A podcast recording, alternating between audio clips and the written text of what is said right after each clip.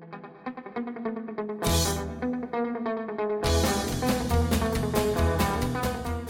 Olá, pessoal, muito bem-vindos ao PokerCast. Eu sou o Guilherme Calil. E eu sou Marcelo Lanza. E temos campeão de main event, Marcelo Lanza. Aí sim, cara, finalmente a nossa jornada que não é curta, né, cara? Quando a gente tá durante a WSOP, né? Na verdade, ela é uma Copa do Mundo pra gente, a gente se diverte horrores. É, eu fico feliz todo dia, eu entro, entrava lá, acompanhava o jogador do ano, fico emocionado acompanhando tudo. É, é, é na hora que abre o horário em Las Vegas, quando eu acordo é a primeira coisa que eu olho, mas o fim dela também dá, dá um alíviozinho misturado com a tristeza. Infelizmente, não temos campeão de main event brasileiro, nem mesa finalista. Exatamente, o que não impede de ter sido a maior campanha de todos os tempos. É, e vamos poder falar tudo a respeito disso logo mais.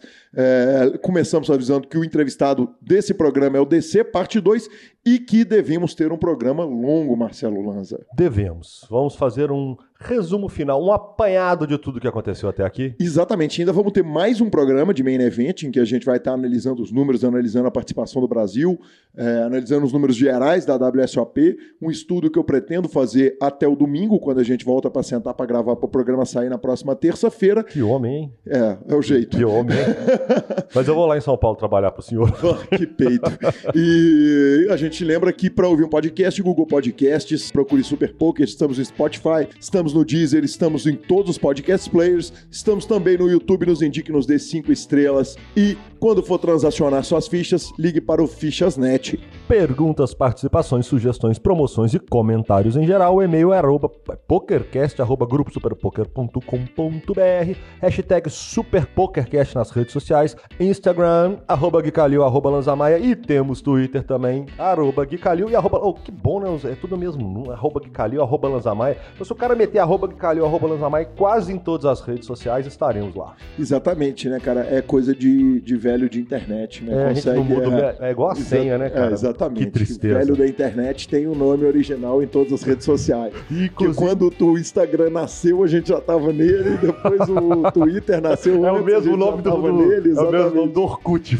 exatamente, é isso mesmo. O nosso Telegram é 31975189609. Como o ouvinte pode perceber, a Lady Murphy pegou na pior hora, no programa mais longo do ano, provavelmente. A voz acabou, né, Lanzinha? A sua voz acabou, eu tô numa gripe cabulosa, naquela velha, naquele velho peito cheio. O que é lamentável, porque eu acabei de mandar lavar os, as cabeças, do, do, do, as cápsulas dos nossos microfones exatamente porque você estava gripado semana passada. No próximo, ficou no meu no, no saquinho que já vi que terei lavar de novo. Eu vou ficar com ele, eu vou com ele no meu bolso na próxima gravação. Muito obrigado, agradeço, professor Marcelo Lanza. Cara, acho que, pelo que eu tô vendo aqui, tem três minutos de programa, o que eu acho que vai acontecer é o seguinte: nós estamos falando que o programa vai ser longo, vamos acelerar, ele vai ser rapidaço. Lanzinha, e jogou poker essa semana, velho? Cara, joguei um tiquinho, joguei uma micharia, perdi um tiquinho, ganhei um tiquinho. A cara não tá muito boa, não. Eu normalmente eu sou bom de, de leitura de tells, né, não, cara? Não foi uma semana vitoriosa, não. Não foi uma grande semana, não. Mas BSOP está chegando. Aí sim, aí sim, faço o voto. Eu quero saber quanto que eu tenho naquele Omaha High Low pra eu já te entregar. Porque se der, vai ser só ele, porque é tiro curto. É bate e volta. 10% eu tá comprado do Bahia é meu tá prize, liberado, tá bom? Exatamente. Então tá jóia. Então tá, já tá fechado o negócio. E eu segui, o senhor jogou? Não, Lazinha, eu, eu arrumei negócios no poker. O senhor arrumou business? É, arrumei business no poker. Sim, senhor. Observando a vida de Marcelo Lanza Maia, a vida de novela, né, cara? é, praticamente o Fábio Assunção sóbrio, Que de isso? segunda a Loki, assim? sexta, né, velho? É, eu abri um. Eu, eu me associei ao, ao H2, à Liga H2, no e o poker, e tô super feliz. Então, quero compartilhar com os ouvintes, já compartilhei lá no grupo e quero compartilhar com os ouvintes que agora faça aquela nobre, singela e gloriosa concorrência Marcelo Lanza Maia, Justo, senhor. O senhor levando merece. jogadores ao clu- nosso clube no Poker, que todas as informações estão lá, é, enfim, no nosso Telegram eu respondo, o telefone fica na minha mão 24 horas por dia, só me chamar e terei muito prazer em fazer uma concorrência sangrenta com o senhor. Ah, isso é justo, senhor. Então é o seguinte, nós temos aplicativos nos- nas duas plataformas. Se os senhores quiserem falar de o poker, liga para o idiota Guilherme Calil. Se os senhores quiserem falar de PP Poker, liga para esse que vos fala, Marcelo Lanzamaia e bala, é isso? Exatamente. Se você quiser julgar, lembra de quem faz a pauta do programa todas as semanas e dê Quebrei- preferência. Quebrei pesado a ele. agora. Notícias, Marcelo. Mas depois dessa, eu vou começar a dar mais notícias para ver se eu sobro alguma Acho coisa. bom, acho bom. Vamos direto pro meio evento, então. Exatamente. Vamos direto pro Main Event. A gente já tinha começado a cobertura do Main Event. Vale lembrar 10 mil dólares de entrada. Tivemos 8.569 entradas, Lanzinha. É, nós vamos dar uma pass rápida Crise, passada. né? É crise. É crise, 10 exatamente. mil o poker dólares, tá né? acabando, 10 mil dólares aparentemente. do é. país, né? Ok. É, exatamente. O segundo maior main event da história. É, no dia 3, foi numa segunda-feira, a gente vai passar, porque você viu na, na, na ESPN, acompanhou aquela cobertura maravilhosa do Grilo, mas tem a visão do, do, do PokerCast e não podemos deixar de falar também dos brasileiros, né? É, depois do dia 3, é, restaram 1.286 jogadores com 18 brasileiros classificados. Durante o dia 4, Lanzinha, tivemos 12 eliminações brasileiras. É, a gente falando de trás para frente, eu vou falar um bocado, você fala outros, mas Giovanni Torre caiu em 37ª colocação. Gustavo Vascão, Pitão, Depois Gorky Oliveira, Felipe Lemos, Bruno Foster, João Vale.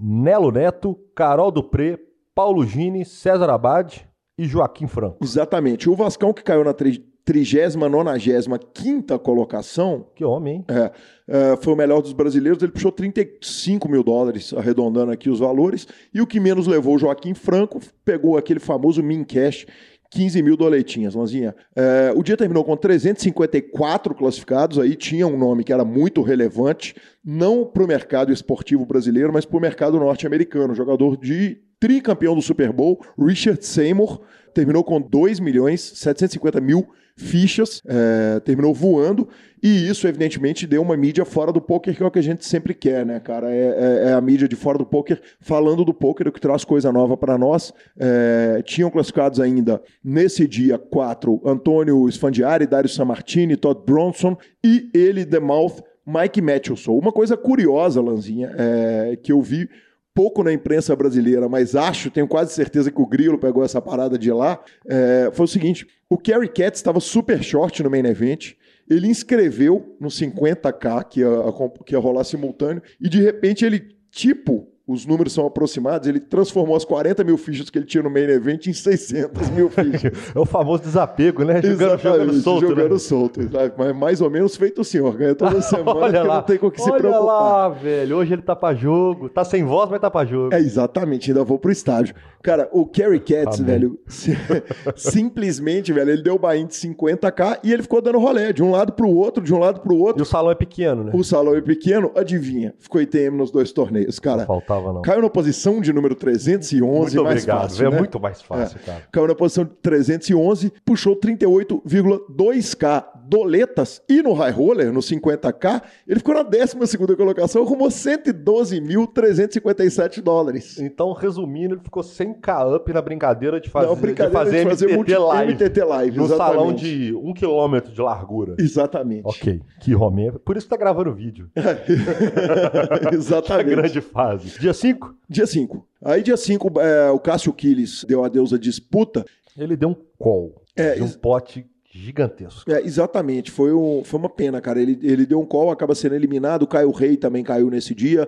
Dante Goya e Pedro Padilha. O melhor deles foi o Pedro Padilha, levou 50 mil dólares. É, o Dante 43, Caio 38 e dali pra trás. Cara, nesse dia ainda estavam as celebridades Sam Greenwood, Antônio Sfandiari, Alex Foxen e classificaram 106 mil jogadores. O Richard Seymour. 106 jogadores. Jogadores. Você falou mil jogadores, eu acho Ah, muita tá. gente Não, é ainda. muita gente ainda Mas pode chegaremos lá um, Um dia. dia, quem sabe. Isso. Richard Seymour, é, do futebol americano, caiu. E também a última mulher do, do main event caiu. É, Sempre chama muita atenção. E a última mulher esse ano foi Jill Bryant. E, cara, a mídia gringa começou a despirocar com o Yuri. Impressionante a paixão que os caras. Não, era, era, era o tempo inteiro, né?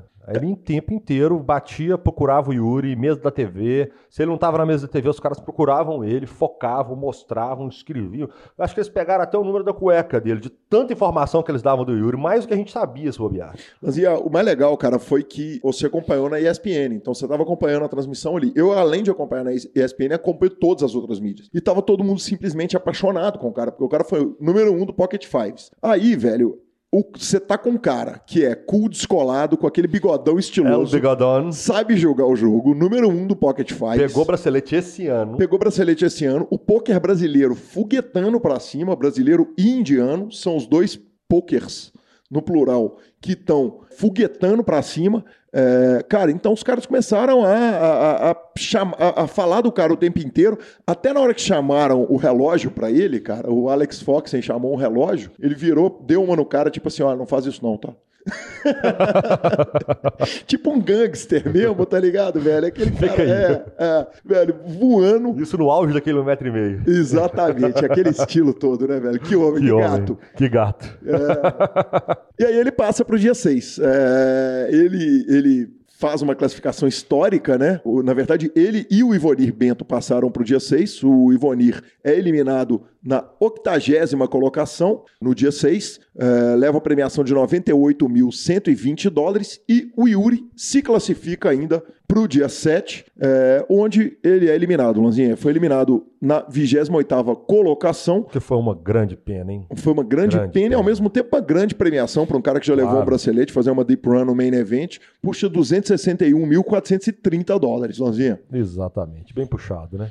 Exatamente. puxado. A mesa final nesse dia ela é formada com o Hossein Ensan, o alemão, na primeira colocação, e além dele, outros oito jogadores, incluindo o Alex Livingston, Dário Sammartino, que nós vamos falar bem mais a respeito deles todos, o veterano da indústria do poker, Gary Gates, o Zenkai, eh, que estava lá com o, o Tony Maio, que foi vice-campeão do main event do ano passado na torcida dele, e o Dário Sammartino foi dar entrevista. Foi falar o seguinte: eu não estou aposentado, eu só não jogo mais o tempo inteiro. Que conversa, hein, Lanza? Que homem, Quem né? aguenta mais esse papo de não aposentei, aposentei, velho? Deixa eu ligar pro Caiafa. Ah, não, ele deve estar no BSOP. Ele aposentou de. Exatamente, é. Então Ele dá, deve né? ter saído do WSOP Ele foi pro direto BSOP. para o BSOP, exato. Exatamente. Não, vale lembrar, vale, na verdade não vale lembrar, vale é, ressaltar que assustadores 177 milhões de fichas pro alemão, com o segundo colocado com 99 milhões, que era o Gary Gates, e um terceiro com 60 milhões, que é o Zenkai. Quer dizer, ele já entra na mesa final com uma quantidade de fichas assim assustadora a vantagem de fichas que ele tinha, apesar da estrutura do main event ser o sonho e dar chance para todo mundo chegar. Exatamente, Lanza, perfeito. Perfeito comentário. E aí, cara, chega o dia final da, da, da mesa 1, e aí eu acho que a gente tem que abrir uma, um, um parêntese aqui para falar a respeito da ESPN, do Sérgio, do Ari, de novo, que é, se por um lado a ESPN atrasou a transmissão, e ela atrasou por causa de um jogo de beisebol, velho. Cara, não é. Eu acho que nós temos que respeitar a emissora que passa, porque o jogo atrasou. Então, quando você está fazendo a transmissão de um jogo live, e era, um- era, era como se fosse o weekend All-Stars do- da NBA, era uma disputa de home runs dos, de estrelas dos caras do beisebol. Quem gosta de beisebol hoje tá gostando muito de ver aquilo. Só que o trem foi Todos pro, os dois. Foi pro HU. Todos os dois é, caras que gostam de paradas. beisebol. Não, tem mais gente. Vá, vamos lá. Tem mais gente. Jairzão, Jairzão do Espírito Santo, amigo meu, é ficcionado com beisebol. É, já são três. Então. Somou com o Leonardo cansado, tem um pedido aí, Ah, né? sempre tem um. Mas enfim, cara, o jogo é ao vivo, então o jogo estendeu e não tem como cortar, então teve que esperar acabar. Mas Ari Aguiar e Sérgio Prado Cara, é, mandaram muito aí bem, o seguinte, aí atrasou é, é, no dia 1 a transmissão, o Poker Go travou a transmissão pro Brasil, então nem quem era assinante do Poker Go cara. Parabéns pro Poker Go fazer tinha. isso, inclusive. É, não, hein? cara, imagino que seja um acordo comercial dos caras com a ESPN, cara. Claro, porque se eles vão passar pela ESPN no Brasil, eles não querem o cara logado no Poker Go. E aí os caras começaram, conservando e começou, velho, baixa um VPN, baixa um VPN e tal. Tô assistindo aqui da Índia. Minha casa virou a Índia e tal, não sei o quê. E eu, velho, não, eu tenho certeza que a ESPN vai botar no, no, no- ar do começo, vai voltar a transmissão e tal, não sei quem não voltou. Né? Então, na hora que ela entrou no ar, já, já tinham eliminações, o Sérgio tava queimado, o Ari tava, tava queimado, eles não. é, eles lamentaram, né? é, é, a galera que tava reclamando pra cacete, e o cansado tava dando falhinha nos caras, ou seja, culpando a vítima, né? Porque eles são tão vítimas quanto a gente, tudo que eles queriam era estar transmitindo essa mesa final. Mais uma coisa eu preciso falar de novo. Eu mandei um áudio pro Sérgio ontem não vou fazer a deselegância de colocar o áudio que eu coloquei para ele aqui. Mas eu mandei um áudio para ele, que eu espero que ele tenha compartilhado com a Ari, é, dizendo o seguinte: a consciência que eles têm de que a ESPN continua sendo ainda uma importantíssima porta de entrada para o poker. E muitos de nós, velha guarda do poker, descobrimos que poker existia assistindo pela ESPN. Exatamente. Foram umas, foi uma série de coisas. Quer dizer, ah, tinha os 50 dólares que o não sei quem dava lá atrás, o Poker Strategy, tinha o dinheiro que você podia ganhar jogando se tem gol, mas o primeiro contato que muita gente, muitos de nós tivemos foi através da ESPN. Pelas perguntas que estavam sendo feitas ontem, percebe-se que ainda tem muita gente que liga na ESPN e fala: opa, isso é poker? Como assim? Então, narrador brasileiro? Isso é legal no Brasil? Isso, tem isso no Brasil? A, a TV de mídia ela, ela, é muito importante. Ela, ela, ela, ela fala para muita gente. Ela né, fala para muita é, é gente. É e a ESPN é a ESPN, né, cara? O maior canal de esportes do mundo. Então, é, eu acho que essa consciência que o Sérgio e que o Ari têm de fazerem o seguinte, cara, vão trazer um jogador profissional para fazer a reta final, né? Porque o Emirzinho, meu primo, aproveitando para me dar a falinha, o Emirzinho, meu primo, me ligou e falou, velho, você tem que fazer um comentário um dia na ESPN. Então eu falei, velho, você tá louco? O Serginho e o Ari fazem bem pra caralho. Ele falou, não, mas não tô falando pra você tirar eles, não, tô falando pra você fazer com eles. Eu falei, velho, mas aí vão ser três caras que não sabem jogar poker. então, a consciência que o Serginho e o Ari têm de que aquilo é o primeiro contato do poker para muita gente, é, é, então que eles têm que fazer a narração leve, divertida, bacana, engraçada. E ao mesmo tempo trazer um profissional para agradar o ouvinte do PokerCast, aí o Léo Bueno tá lá para isso, é, é, sensacional. Então, cara, que, que caras fodas e, e, e, e, aí nós vamos falar do atraso. Já vou falar de uma vez. E aí a ESPN atrasa de novo no dia 2 da mesa final. Ela corrige, de certa forma, a falha técnica colocando o torneio no ESPN Watch. Então, quem é assinante da ESPN pode pelo ver. menos assistir com a transmissão em inglês que, que de fato resolve, resolve, resolve. Resolve o problema. Não é tão divertido quanto assistir com o Sérgio e com o Ari, mas. E com o Léo, que fez um trabalho espetacular na mesa final inteira. Mas, cara, resolve o problema. Pelo menos eles estão dando a imagem para o público brasileiro sem ter que como eu brinquei, falei o seguinte: eu tô achando que meu vizinho vai assinar o PokerGo e baixar o VPN, eu vou ter que ir lá assistir na casa do vizinho. Justiça seja feita, você falou do Léo, também Federal, Vitão, DC, Bruno, Bruno Zueta, Bruno Zueta Caio mais? Castro. Caio Castro? Não, Caio. Caio Castro é ator, né? Tá, não, não sei. Tem um youtuber que o nome dele eu não sei, peço desculpas. Não, mas eu acho que muito bem puxado. Os comentários da turma, cada um num estilo diferente. Eu gostei da pega. E na mesa final levaram um profissional para poder falar tecnicamente de, de, vários aspectos do jogo. E eles com as piadinhas de sempre, com as conversas. Inclusive, parabéns, eu tomei muita falinha. Tipo, eu tomei três, quatro falinhas, daquelas assim, vai ter troco. Não, vai ter troco, é óbvio. exatamente, exatamente. Então é isso aí. É, é, é, importante a gente falar isso. Falamos isso no ano passado e adivinha, provavelmente falaremos isso de novo no ano que vem, Marcelo. Falaremos, senhor. Em nono colocado. Uh, exatamente. Aí, é, é, quando entrou, já tinham caído alguns jogadores, mas a gente. Eu voltei lá no, no, no caminhão de VPN. Caminhão de VPN. Voltei lá no YouTube, fui assistir a, os melhores momentos do dia anterior e Milos Skirbek, da Sérvia, uh, ficou milionário, ganhou um milhão de dólares, o torneio fez nove milionários. Uh, na oitava colocação, Timothy Sul, dos Estados Unidos, 1 milhão 250 mil dólares. Na sétima colocação caiu Nick Marshington, é, do Reino Unido, puxou 1 milhão 525 mil dólares, Lanza, e aí era para parar a, a mesa. Mas aí a informação que eu recebi, é, e vou citar a fonte, quem falou, eu ouvi isso, foi no Pocket Fives, falando o seguinte: que por causa de acordos comerciais, provavelmente a ESPN tinha que cumprir um tempo mínimo de transmissão. E acabou muito rápido. E a mesa né, começou rasgando. Bala cara. tudo é Exatamente. Então o que, que eles fizeram? Esticaram, o que deu uma alegria enorme para o povo brasileiro que queria ver pôquer, e a turma pôde assistir até o momento em que o Zen cai. Nossa!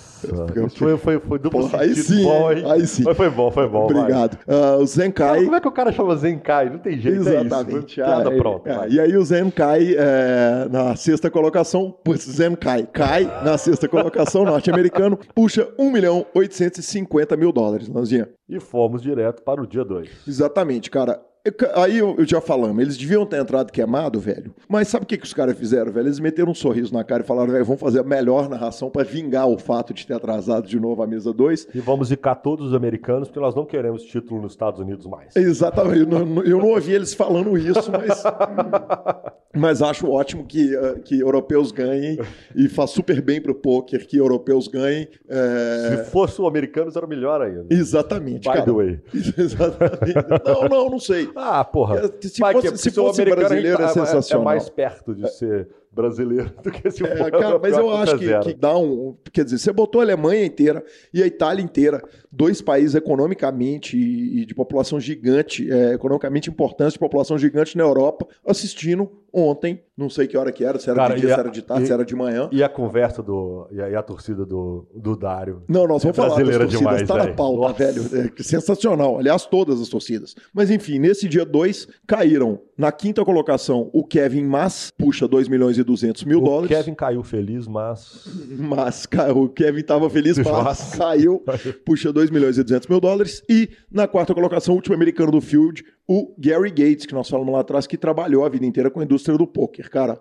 O Rail do Mas e, e do Kai estavam tretando, velho. Literalmente tretando. Teve que chegar a segurança do cassino e tal. o Mineirão é nosso. É, é o, tipo, a, a, a, torcida brasileira tá, tá, tá, tá, tá fazendo escrita lá. Não que a gente tenha tretado, mas expulsão de cassino, né? Quem nunca? Inclusive, contei na entrevista com o DC que eu já fui expulso do salão do BSOP, não pelo DC, sim pelo Rob Gol. De forma justa. Exatamente. Cara, Kevin Mas, cara, ele foi. Sabe aquele cara que na hora que ele vai de all-in, o mundo seca pra ele cair? Por causa de uma única coisa, que foi o único cara da mesa final que estava atrapalhando a brincadeira de todo mundo.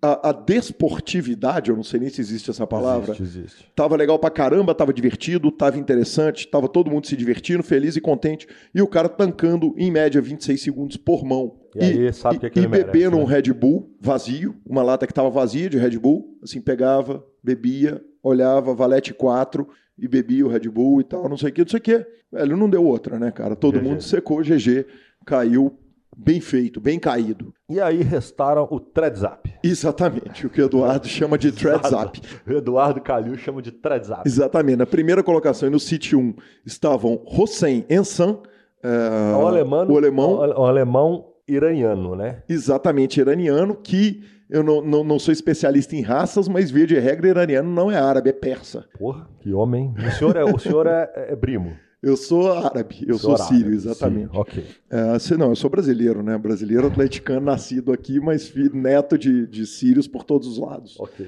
É, na segunda colocação e na posição de número 3, Alex Livingston, no Canadá, tinha 120 milhões de fichas, 60 blinds. O Ensan tinha 163 blinds. E o Dario San Martino, italiano, que chegou short com 33. Passou short com 33 big blinds. Ele passou short, repetindo, ele passou short com 33 big blinds. Exatamente. Ele já tinha entrado short no dia anterior. É, porque ele não tá short. Exatamente. Só deixando claro. Em último lugar em ficha, o Dário São Martino com 33 Big Blinds, porque ele tá longe de Exato, mas é porque em comparação, né, okay. velho? E aí o seguinte, é, ele entrou no, no, no dia 2 e dobrou as fichas dele. A minha torcida foi dele. Exatamente, a minha também. E Aí vamos pro dia final, né, cara? Chegamos no, no, nesse Threads Up. Vale ressaltar a elegância do Dário San Martino. Que homem, hein? Você dá valor, Lanzinho? O cara vai lá e, compra um, um, um smoking, um, velho. Uma, uma beca daquela. É, e fala, velho, eu arrumei uma nota aqui, eu vou, eu vou, eu vou honrar o esporte que eu tô, eu, que eu tô eu, fazendo história. eu dou valor, eu dou valor. Eu achei legal, eu mas dou, uh, mais por tudo. Eu, achei, eu, eu, gostei da, da vibe dele, a torcida dele é brasileira demais. A italiana é brasileira demais, velho. Italiano é cabuloso, cara. Bizarro. Cara, eu, eu, dou, eu dou muito valor, pra te falar a verdade. Eu acho que é uma posição de destaque é, é, do esporte. E, e, e lembrando que ele já estava entrando pro dia 3 com 4 milhões de dólares no bolso. Mínimo. Exatamente, exatamente. Então, quer dizer, o terno não ia machucar. Eu acho que o terno foi barato. Dava para botar o terno no make-up.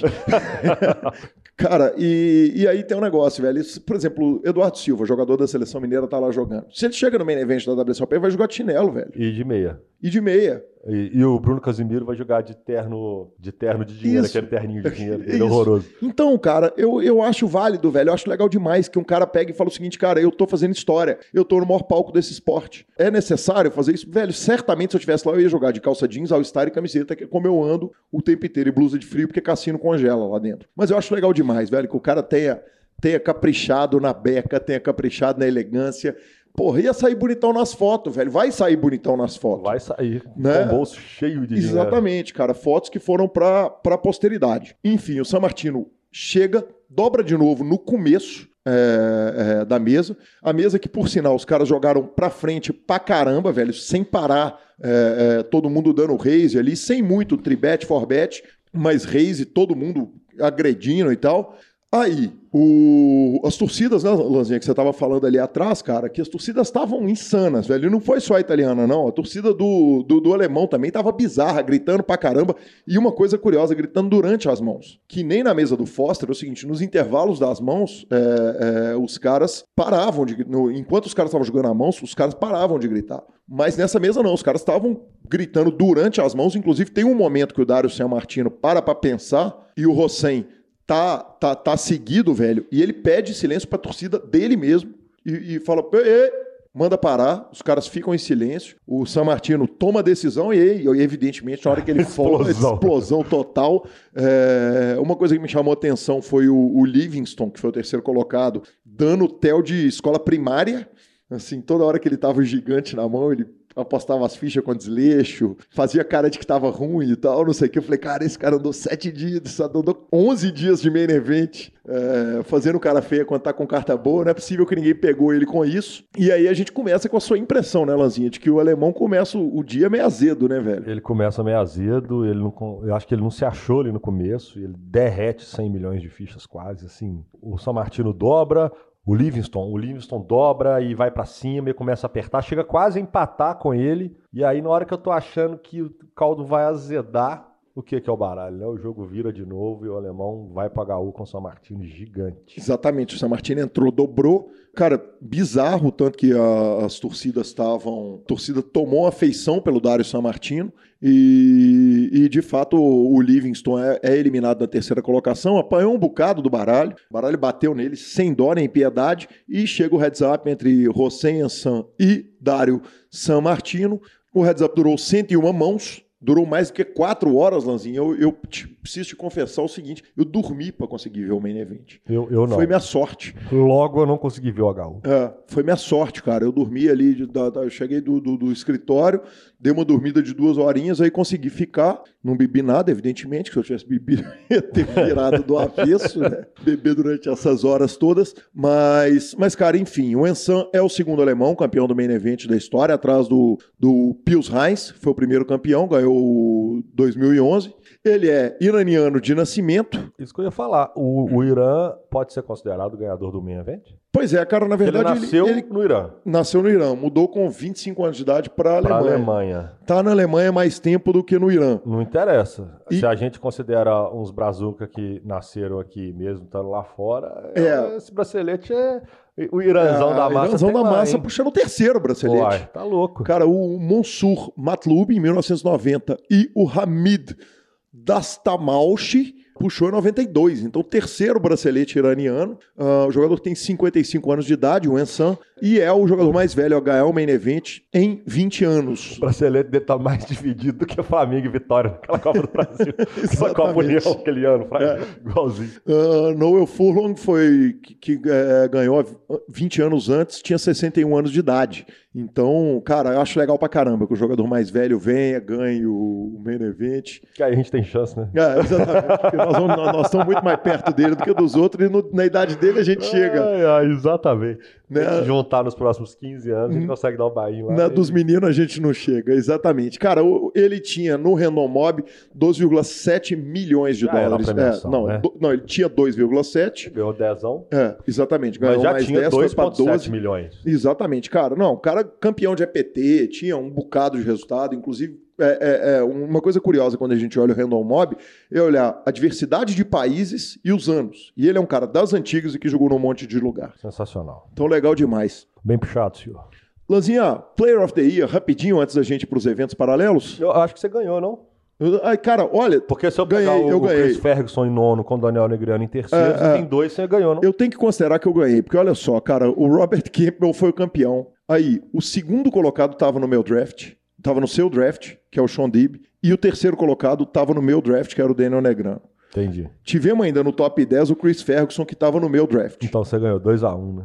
Não, você ganhou 100 reais. Ah, Mas tá. você ficou a 138 pontos do primeiro colocado, 4% da pontuação do primeiro colocado, para em vez de ganhar 100, você ganhar 300. Então você ficou no lucro? Eu, Mas cara, eu, eu, mas eu me senti super no lucro. Mas o Negreano ficou a 114 dele. Exatamente. Tipo, 200 e poucos pontos. Exatamente. Então, quer dizer, bad 250 pontos se o Negreano se segura aquele flush ali, se não bate o flush do adversário no, no heads up final do Negreano. Não, não, peraí. Aí O senhor não. me paga 300, mas não dá pra fazer essa conta. Ah, Exatamente. até porque o Chaldip também perdeu um heads up favoritaço. Exatamente. Assim como eu deixei de ganhar. Cara, eu consegui escolher três jogadores. Aham, Os três fizeram HU de evento. aham.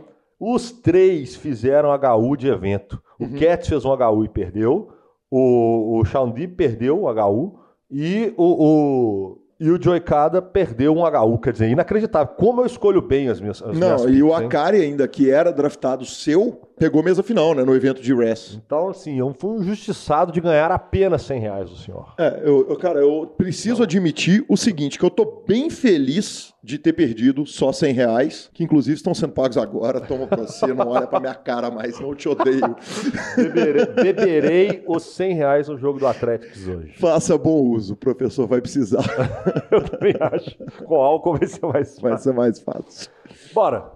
Encerrado o main event, encerrado o Player of the Year, passando rapidamente aqui no final da cobertura do WSOP.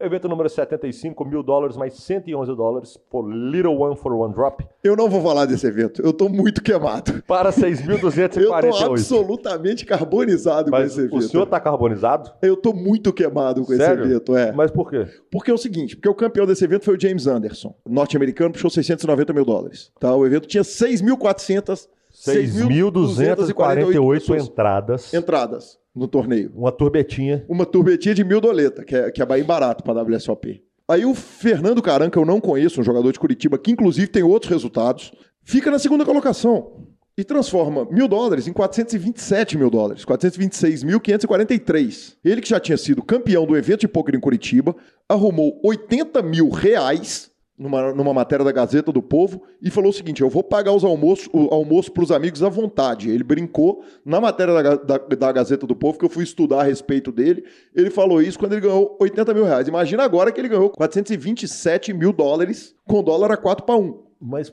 eu vou te fazer uma pergunta e aí eu queria que você me respondesse da forma mais legal que você puder me responder. Por que, que você tá queimado? Eu tô queimado, Lanza, porque eu sou um cara fissurado com a cobertura dos eventos. Eu, eu vejo todas as coberturas de todos os eventos durante a WSOP inteira. E essa foi a entrevista do jogador para o nosso repórter de campo, Gabriel Grilo.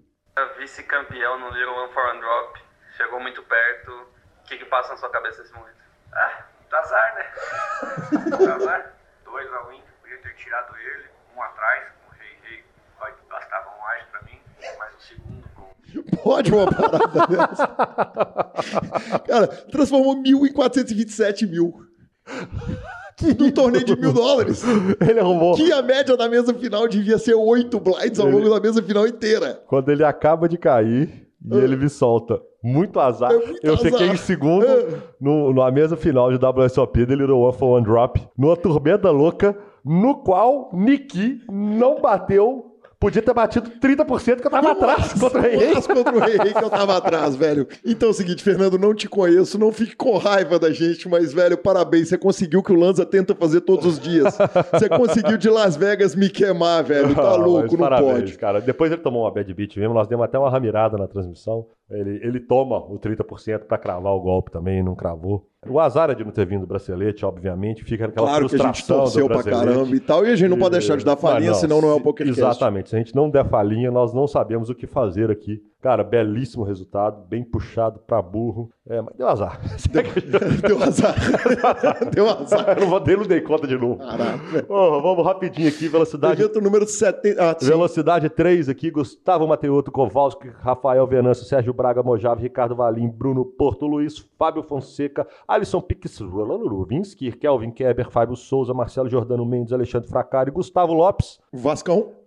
Nomes brasileiros apresentados para você por Fichas Net. Continuando, Milena, Milena Defundino, deve ser Milena Magrini, Paulo Joanedo, Luiz Camei, Vitor de Souza, Marcos Cantão, Fred Dabos e Bruno Desimone completam a lista de ITMs nesse belíssimo evento. senhor. Muito justo, Lanza. Evento 76 online, já tinha acabado no programa passado, já falamos dele, vão para o evento número 77. Evento número 77, Limit Holding Six Handed para 193 entradas de 3 mil dólares de Bahia. Cara, sensacional. É... Tudal. A win é tudo?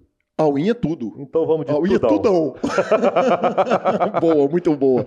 Muito boa. Tão ruim que é boa. Deu a Ah, volta. Deu a volta, Deu claro, cara. Tipo um CD do Gugu Liberato de música. Não, não, esse não dá a volta. É, não, não dá. Cara, que, é, ela, a primeiro bracelete da jogadora, ela tinha terminado na quarta colocação do Ladies Event e tinha ganho 52 mil dólares. Nesse evento arrumou mais 133 mil doletas. Que beleza.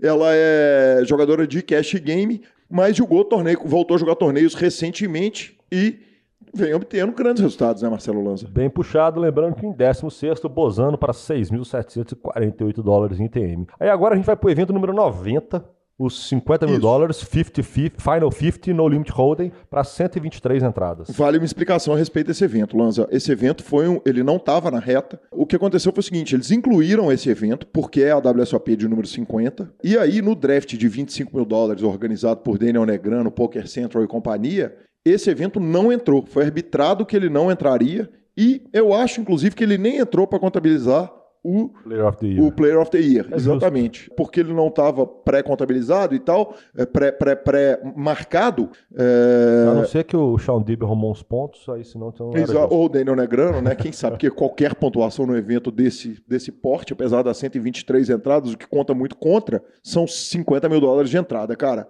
É, Lanza, eu tive o prazer de assistir essa mesa final e quem ganhou foi o Danny Tang, de Hong Kong. É, ele, que é uma, uma celebridade local lá em Hong Kong, cara, tava.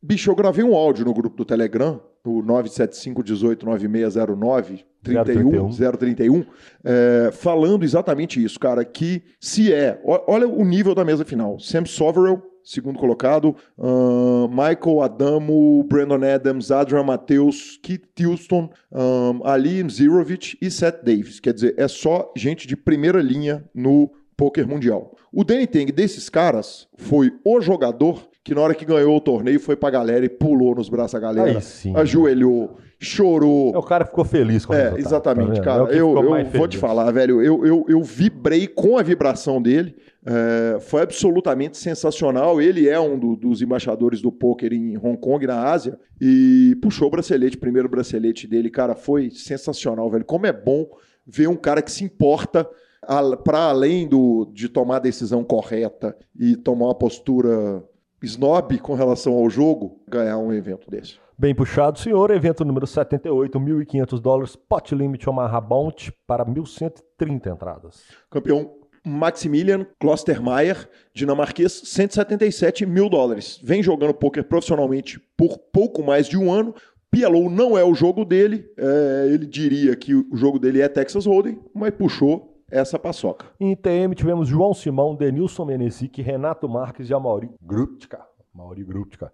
Evento número 79, 3 mil dólares, no limit holding para que foi essas 600. três repetições aí, velho? Eu tava de tentando Deus. fa- é, falar em voz alta com, qual que ficaria. é, é, Não, é, não corta isso, por favor, entendeu? exatamente. Evento número 79, 3 mil dólares, no limit holding para 671 entradas, senhor. Mas é o terceiro bracelete francês desse, dessa edição da WSOP. Quem puxou foi o Ivan Deira, ah, puxou 380 mil dólares. Na quarta colocação tivemos ninguém menos que ele, Patrick Leonard, do Reino Unido, por 114 mil dólares. Ele que passou de um milhão de dólares com esses 380 que ele ganhou. Falou o seguinte: eu estou bem feliz de cruzar a linha de um milhão de dólares, mas o objetivo maior foi, que eu cumpri foi ter conseguido o meu bracelete. Bem puxado, senhor. Tivemos em ITM Rafael GM, Walter Moraes e Renato Cane, Caneoia. Exatamente. No evento número 80.500 dólares, Mix No Limit Holding Pot Limit Omaha para 1.250 entradas. Cara, quem cravou esse torneio foi o Jerry Odin, o sueco, para 304 mil, 305 mil dólares, arredondando. Ele, a fala dele é sensacional. É, é, era o que eu queria desde que eu comecei a jogar poker com 15 anos de idade. Ah, você. A, assistir poker, perdão. É. a Fife Prado Adnan Abdul e Ricardo Nakamura fechou. Nakamura, Nakamura apareceu aqui. ó. Nakamura apareceu. É, evento número 81.500 dólares. 50 Eu ia falar. Winners eu, eu tava, Only eu tava, de braceletes. Eu tava tentando falar em inglês, cara. Então manda Era ver. 50. 50. 50 Annual Bracelets Winners Only. Que isso? É isso que eu tava tentando rasgar o inglês. Aí entendeu? sim, Marcelo. É aquele evento que é só pra ganhador de Só para bracelete. ganhador de bracelete, ele tem O menos. senhor pode querer, mas não é, vai. é, exatamente. É um bracelete para ganhadores de bracelete. 185 entradas. Exatamente. Quem puxou foi o norte-americano Shankar Pillai, 71 mil dólares. Evento número 82, 1.500 dólares, no limit holding double stack para 2.589 entradas. Cara, quem ganha é o norte-americano Tom Corral, 530 mil dólares, segundo bracelete na carreira dele. O primeiro bracelete dele foi num evento de stud de 1.500, 2.000, 1.500 dólares de entrada em 2017. Vale lembrar o seguinte, olha essa terceira colocação, ninguém menos que ele, Barry Schulman, 239 mil dólares, o terceiro colocado Barry Schulman levou. E nós vamos falar um pouquinho a respeito da polêmica dele, provavelmente na live que eu faço com o Vitão, que eu fiz com o Vitão essa semana. Bem puxado, senhor. Então, mais notícias, corram lá na live para ficarem sabendo. Em ITM, Raifran Reis, Marcos Neves da Silva, Bruno Porto, Luiz Camei, Gustavo. Luiz Camel e Gustavo Camei, com a pegadinha do malandro, e Alexandre Mantovani. E aí, cara, é, antes da gente entrar pro próximo evento, é, é um negócio seguinte, é, nessa hora a live ficou útil, né, cara? Porque nós vamos ter um programa de mais de duas horas. Já joga pra lá, filho. né? Tem os assuntos que vão pra live. E a gente tem mais uma hora de assunto pra discutir aqui no programa que vem. E, aliás, Mole. entrevistado Leonardo Bueno.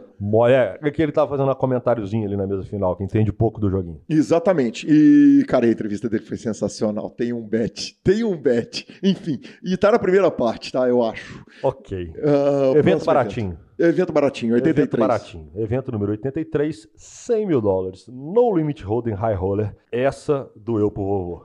Essa doeu. Foi Essa um, doeu Esse foi um HU. Esse é o HU que eu, que eu perderia feliz. Eu torço pra ele demais, velho. Exato. É, A parada é que se você perde esse HU, você não perderia. ah, Perdia, Você não eu- perderia 100 reais, você perderia 300 reais. Não, mas aí eu pagava feliz. Ah, poxa, então considera. não, nós vamos fazer mais bet mas, pro mas, WSOP mas Europa. infelizmente não deu, É, patrão. não GG. deu, não deu. Cara, o Keith Houston, que tinha. é, eu acabei de citar o nome dele ali na, no, no, no, no 50k, que ele ficou na sexta colocação por 275 mil dólares. Ele crava esse torneio, puxa 2 milhões e 792 mil dólares. E a segunda colocação é dele, Daniel Negrano, canadense, meu cavalinho, 1 milhão e 725 mil dólares. Tirou o pacote high stakes dele do buraco é, e botou ele muito pra frente na WSOP. Vale falar os outros nomes da mesa final, né, Lanza? Nick Schumann, Igor Kurganov, Brandon Adams, Dominic Nietzsche e na oitava colocação tive- tivemos Christoph Vogelsen, o alemão. Ele falou o seguinte: é, eu me sinto muito bem de ganhar um contra esse tipo de, de field. Eu tenho runado muito bem pelo último ano e. Ele não deu azar, tá vendo? Ele runou. É, e, e aí comecei a jogar mais e tal, e vamos ver, vou começar a jogar mais ainda, vamos ver como é que vai ser a partir de agora. Infelizmente não temos ITMs brasileiros nesse evento. E, eu acho que nem bains, né, que se diga. Talvez nem bains. The Closer, 1.500 dólares, evento número 84, no limit holding para 2.800. Quer dizer, eu ia falar um palavrão, eu não vou dar conta, eu vou falar um palavrão. Fala palavrão. Cu da madrugada ainda. da Nós estamos com quase 3 mil jogadores no evento, cara. Tá louco. Exatamente. E aí o seguinte, é o The Closer, 1.500 dólares, como você disse, quem puxou foi o indiano Abhinav Eiler, 565, o Abhinav Eiler, né, vai saber, ah, 565 mil dólares, cara. E olha essa sétima colocação, Lanzinha, pra, pra abalar seu coração. Rapaz, se ele pega um terceirão aí, eu não sei se se esses ele pega pontinhos, um hein? terceirão, é capaz de dar mesmo. Ah, cento e poucos pontos ali. Exatamente, cara. Sean Dib puxa 80.766 dólares. Ah, cara, e a Índia, como a gente disse anteriormente nesse programa, é um mercado que está voando, voando. Então, sensacional, velho. Sensacional que, que eles cons- tenham conseguido puxar esse bracelete. Imagino que vai ser tipo. é, são tipo os nossos braceletes, né, cara? Super festejados. Verdade. Pablo Brito, Bruno Desimone, Marcelo Giordani, Marcelo Azevedo, Paulo Joaneto, Luiz Camei, Caneoia e Enio Bozano são os brasileiros em ITM no evento. Evento número 85, 3 mil dólares, pot limit Omaha Six-Handed para 835 jogadores. Mas e quem ganha foi o Alan Stenberg, norte-americano, 450 mil dólares, arredondando. E ele falou o seguinte, cara, torneio de Omaha tem que ser. Ele virou e falou assim, cara, o baralho bateu minhas cartas toda. E eu fiz o melhor que eu podia com minhas mãos e ganhei. Ok. Quando é assim, fica tu, tudo super fácil. Ele já tinha ganho o 10K Shooting Star Championship para o WPT Shooting Star para mais de um milhão de dólares. O Dente Goya ficou em ITM neste evento. Dante Goya, você falou dente. Falei Dente Goya? É. Falei Dente Goya? Ai, corrige então, Dante Goya para o ITM nesse evento. Evento número 86, No Limit Holding Six Max para 10 mil dólares de Bahia e 272 atletas da mente. Cara, uh, campeão Anuj Argawal, uh, norte-americano, 630 mil dólares, cara. Ele tinha ficado em número 123 no main event, tinha arrumado 59 mil dólares e continuou sua runada. João Simão e Yuri Nerdguy em ITM nesse 10 mil dólarzinhos do sabor para a turminha. Evento número 87, quase finalizando a nossa WSOP Horse. 3 mil dólares, 301 entradas. Campeão Denis Strebov, da Rússia, 206 mil dólares. Vale dizer o seguinte, no evento de 3K Horse, quarto colocado Brian Hastings, norte-americano, oitavo colocado Paul Volpe. Na hora que bota nos mixed, cara, esses caras são brincadeira. O Denis Strebkov, que foi o grande campeão desse evento, no ano passado ele tinha arrumado cinco, cinco braceletes de W Cup, Lanza. Cinco. Cinco braceletes de W Ele é fraco no jogo. Exatamente. Agora ele foi lá, conseguiu o primeiro bracelete dele. Vem mais, né? Uai, tá louco. Evento número 88, o último, parece que é o último da série online, 500 dólares, WSOP.com, Low Limit Holding Summer Saver, evento número 88, 1859 entradas. Muito bom esse nome, né, cara? Summer Saver. Summer Saver. o que é, salva, salva o verão, ferro, né, Exatamente, para salvar o verão. Uh, e quem salvou seu ferro, ou não, né? Porque a gente não sabe os outros estados dele, foi o Taylor Paul, norte-americano, 150 mil dólares, segundo o bracelete da WSOP dele na vida dele. Se ele, se ele tinha reservado 150 mil doletas pro verão, salvou. Salvou, salvou. E também teve mais um aí que salvou, se bem que eu acho que ele não salvou, não. 5 mil dólares no Limit Holding, evento número 89, 608 entradas. Exatamente, campeão Carl Shaw, uh, do Reino Unido, puxou 606 mil dólares. Segundo colocado, o arroba TV Dunst, Tony TV, enfim. O Tony Dunst, uh, norte-americano, 375 mil dólares. E na sexta colocação, o aniversariante. O aniversariante que deu rolé por Machu Picchu, não sei o que, não sei o que. Nós demos uma notícia semana passada que ele apareceu na WSOP e estava jogando, ficou na sexta colocação. Por isso quase 100 mil dólares. Essa foi a brincadeira. Salvou ou não salvou? É. Como ele jogou só uma parte da WSOP, tem chance dele ter empatado ali. Não, certamente. Ele salvou, ficou muito para frente. Não, muito para frente, não dá para saber. Se ele jogou os dois 50 mil dólares, não salvou. Não, mas eu, é, eu acho que... Porque ele teve o 50, eu não sei se ele engatou no 50. Ah, eu acho que é, não sei. Ou Também não... não sei. Mas enfim. É verdade. Cara, enfim, é o é o, quinto, é o quinto ITM do, do, do Shaw, mas que tá na sua segunda vez em Las Vegas e, e, cara, é isso aí. É isso aí. O homem saiu de Machu Picchu e foi, foi forrar. Encerrando então a nossa cobertura do maior torneio de pôquer do planeta e começando agora uma falinha rápida sobre o maior torneio de pôquer do Brasil, BSOP, o Intermillion. Nesse momento que estamos gravando, hoje é quarta-feira, três e meia da tarde, começou o torneio de equipes. Começou o torneio de equipe, seleção mineira com Pitão, Samanta, Pecaio e companhia estão lá engatados no jogo neste momento. Codorneiro, Fábio Isso, o técnico Marcelo. E as outras seleções, aquele torneio de delícia, em saudade, o senhor que foi técnico de seleção mineira?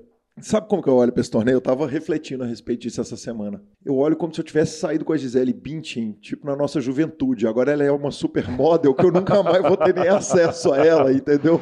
Eu olho pro ano que eu fui técnico da seleção mineira. E depois pro ano que você foi técnico, que eu participei de dentro lá, né? De dentro da seleção pra caramba. É... eu olho para isso, pro amor que provavelmente eu não vou ter de novo, mas que foi muito bem vivido foi, com foi, alta intensidade. Carinho, né? Exatamente. Aquela, aquela alta intensidade enquanto esse amor durou. É, cara, esse é o sentimento que eu tenho a respeito do torneio de equipes. A gente convida todo mundo o seguinte: na hora que o PokerCast for pro ar, o torneio de equipes já acabou. Mas o BSOP tá quebrando o pau. Tá, tá engatinhando hoje Exatamente. ainda. Amanhã, o BSOP, nós o vamos programa amanhã. vai sair. Hoje é quarta, o programa vai pro ar na sexta. Vai pro ar na sexta. Isso. Então, vai ter o final de se- semana semana. sexta-feira, tá sexta-feira já É. tem dia 1A de Omaha High Low, 100 mil garantido, 1.500 reais, é esse que interessa. Exatamente, tem 150 mil no seu barrinho. Não esquece, não. Então, senhores, BSOP engatadíssimo para a turma GL, a turmaço, puto evento, Hotel Sheraton, mais informações www.bsop.com.br ou então lá no grupo Super Poker tem todas as informações do nosso querido evento. Lanza, é, da próxima notícia na nossa pauta, cara, vamos pro Hall da Fama pra semana que vem ou pra essa semana? Ah, essa semana, né? É, né? Nós não falamos nada até agora. É, exatamente, o programa tá curto, Nós né? estamos Vamos sem assunto. aproveitar que tá faltando notícia. Nós estamos sem assunto. Exatamente, cara. É,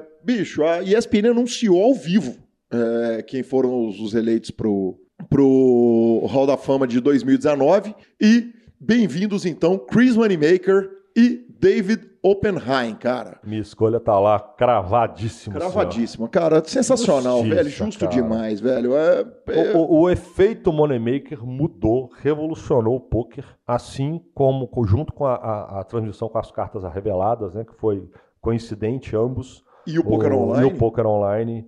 Então, cara, ele, ele merece demais, seja por sorte, mérito. Ele começou, com- ele teve sorte, depois ele teve mérito e ele se manteve. Foi muito bem nessa WSOP também, pegou uns itens lá e tal. Apesar de ser, às vezes o pessoal dá uma criticada ou não, não interessa. O cara tá sempre com um sorrisão na cara, representante do maior site do mundo e bem puxado, Chris Moneymaker. O David Oppenheim eu posso falar menos, eu tenho menos conhecimento de histórico dele, é, até porque o que eu tô vendo aqui na tampa, que é o primeiro que tá lá sem bracelete, eu já fico assim, quer dizer, ele tem que ter feito muito para estar lá sem o bracelete, mas eu vou deixar o senhor falar um pouquinho dele.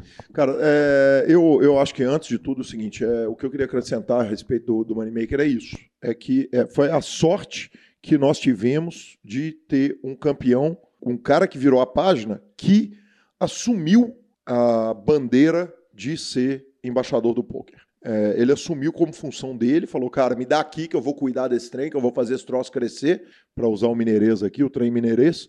Mas aí foi isso, cara. É, achei, acho, acho sensacional, porque é um reconhecimento não só o fato dele ter sido o cara que aconteceu com ele, é, o negócio, como o reconhecimento ao cara que pegou e botou a bandeira e falou: me dá aqui que essa bandeira é minha. O David Oppenheim, cara, é um jogador nascido em março de 1973, jogador norte-americano.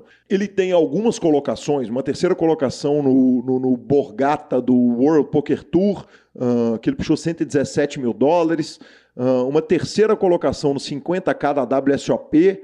Cravou um Ozzy Millions em 2011 por uma premiação de 250 mil dólares.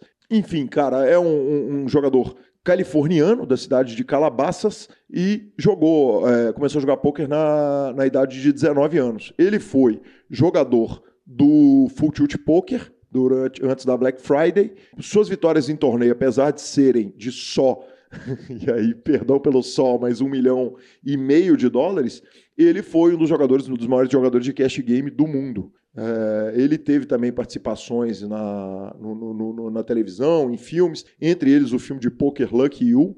Aliás, o Poker tirando ali dois ou três filmes, cara, como faz filme ruim, Lucky You é um deles. e, e, participou do Poker After Dark também. Então, parabéns aí, David Oppenheim, lenda do poker que adentra o Hall da Fama. Bom, então vamos com a nossa palavra do nosso patrocinador e depois direto para a entrevista sensacional, parte 2 com ele, Devanir Campos, o nosso DC, senhor. Exatamente, Lanzinha. Vamos, vamos que vamos, Fichasnet.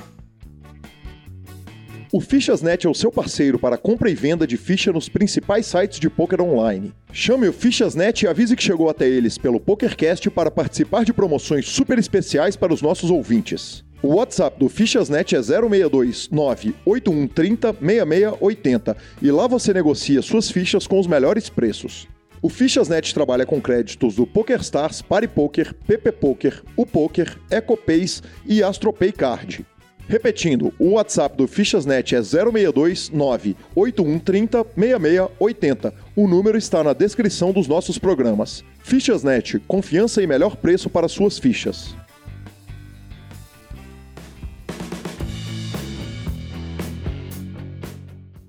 Descer outra recomendação, a, o raise em dois movimentos. É, uma coisa que me estranhou muito, porque eu fiquei muitos anos sem jogar torneio, e hoje em dia tem essa questão do call com uma ficha só, que o cara anuncia o call e joga uma ficha da menor é, é denominação ali, quando ele vai anunciar um call numa aposta. Cara, isso é novo, quer dizer, por, por, onde que tudo bem que eu não jogo torneio, eu sou um jogador de, de cash game, mas, mas do dia para noite, de repente, eu comecei a ver as pessoas, na hora que, que um, um fazia uma aposta, dava um all-in de lá, o cara jogava uma unidade de ficha.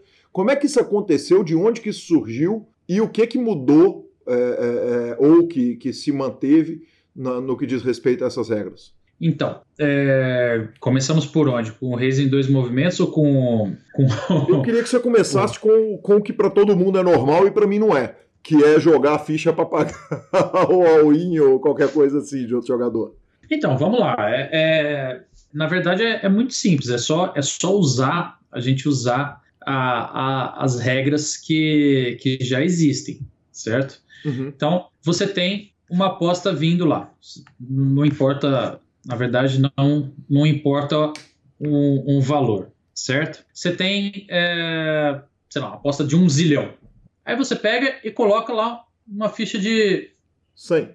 De 100, uhum. certo? O que, que é isso, na verdade? Cara, isso daí é, é na verdade, isso daí é o, o, termo técnico disso seria um undercall, tá? Na verdade, é, você não tem, você não, você não colocou fichas o suficiente para fazer um para fazer um call. Só que é, o que diz a regra que enfrentando uma aposta, um, um pote em heads up, isso é sempre isso é sempre um call mandatório, uhum. certo? Então só tô eu e você na parada, isso é um call obrigatório. Uhum. Se eu, se eu anunciar call, isso é sempre um call obrigatório. Tipo, você joga uma ficha mais para sinalizar, certo? É, e se tem um pote multi-way, aí tem, tem outras, outras nuances. Mas assim, isso virou, virou um costume. Mas é um, é um call, é uma, isso é um, um call óbvio. Né? Virou, virou standard o aceito mundialmente, inclusive, né? Sim, virou, virou aceito, virou aceito. Mas o, o, o, o termo técnico disso é um undercall. Perfeito. E aí o call de do, o, o raise de dois movimentos. Quer dizer, o, o jogador anuncia o raise, primeiro uh, tem, tem um raise de mil fichas, ele fala raise, e primeiro ele joga um mil para depois jogar outras fichas. É, isso daí é o seguinte, na verdade a regra é, anterior ela, ela tinha três, é, três itens, né? Eram métodos de aumento. Tá? Uhum. Aí o método de aumento ela tinha A, B e C. Uhum. Então, o que, que, ela diria, o que, que ela dizia? Ela fala assim: como que você aumenta? Então, ela, letra A, A, você pega e você fala o valor total que você vai colocar. Então, por exemplo, você fala aumento 12 mil, certo? Uhum. Bota lá. Aí, letra B, você em um movimento você pega e coloca a totalidade das fichas é, à sua frente. Você pega lá as 12 mil fichas e coloca à sua frente. Aí fala, letra C, você pega as mil do call, coloca para frente. Aí, num segundo movimento, você pega as outras 11 e coloca na frente. O que a gente identificou é que é o seguinte, é, isso foi que foi discutido, é que essa letra C, ela não é mais utilizada. Isso daí era uma coisa muito antiga. Isso vem do poker das antigas, que era aquele assim, paga os seus mil e aumento mais 11, uhum. né? Isso é, isso é isso é uma, um costume muito velho, assim. E você não vê mais ninguém jogando dessa forma. Então, parte do, da missão da TDA é não é também buscar pelo em ovo, mas também é modernizar, é tipo tirar coisa desnecessária, é não tornar o, o, o a regra é, de poker um, uma bíblia, um, um, um calhamaço de papel é, extremamente, sabe, pesado, grosso, que, que todo mundo tem que ficar, sabe, é, procurando por horas uma regra cada vez que quer achar. Então a gente resolveu tipo, tirar, limar uma coisa que não é mais necessária. Então por isso que, que foi tirado essa linha C que dizia do, do aumento em dois movimentos. E isso não abre espaço também para malandragem, DC? Porque, teoricamente, é o seguinte: um jogador, enquanto ele só coloca as fichas e vai separando ali, ele pode pegar um tel do adversário. Sim, tinha isso também. É, existia essa, essa abertura de possibilidade também. Então, assim, é, a gente resolveu simplificar. Cara, ou você fala raise e coloca, fala o valor, ou coloca todo o valor de uma vez só em ficha e acabou. Bacana demais, DC. Carta queimada. Teve uma mudança é, é, é no que diz respeito a, a, a cartas queimadas do é, é, a partir de agora.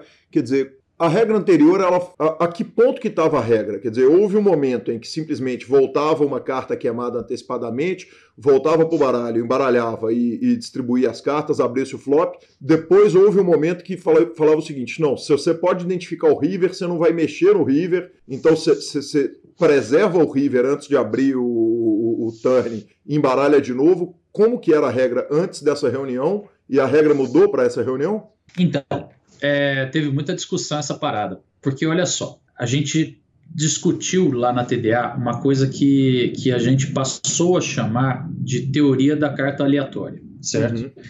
A teoria da carta aleatória não tem nada a ver com matemática, tá? Só para quem está ouvindo, é, não, não começar a googlar, é, tentando achar em Harvard ou no MIT qual é a teoria da carta aleatória. Não, isso é só um conceito que é o seguinte: Cada jogador de poker que está na mesa e que vai, que está jogando, ele vai receber uma carta na sua mão ou ele vai ver uma carta no board.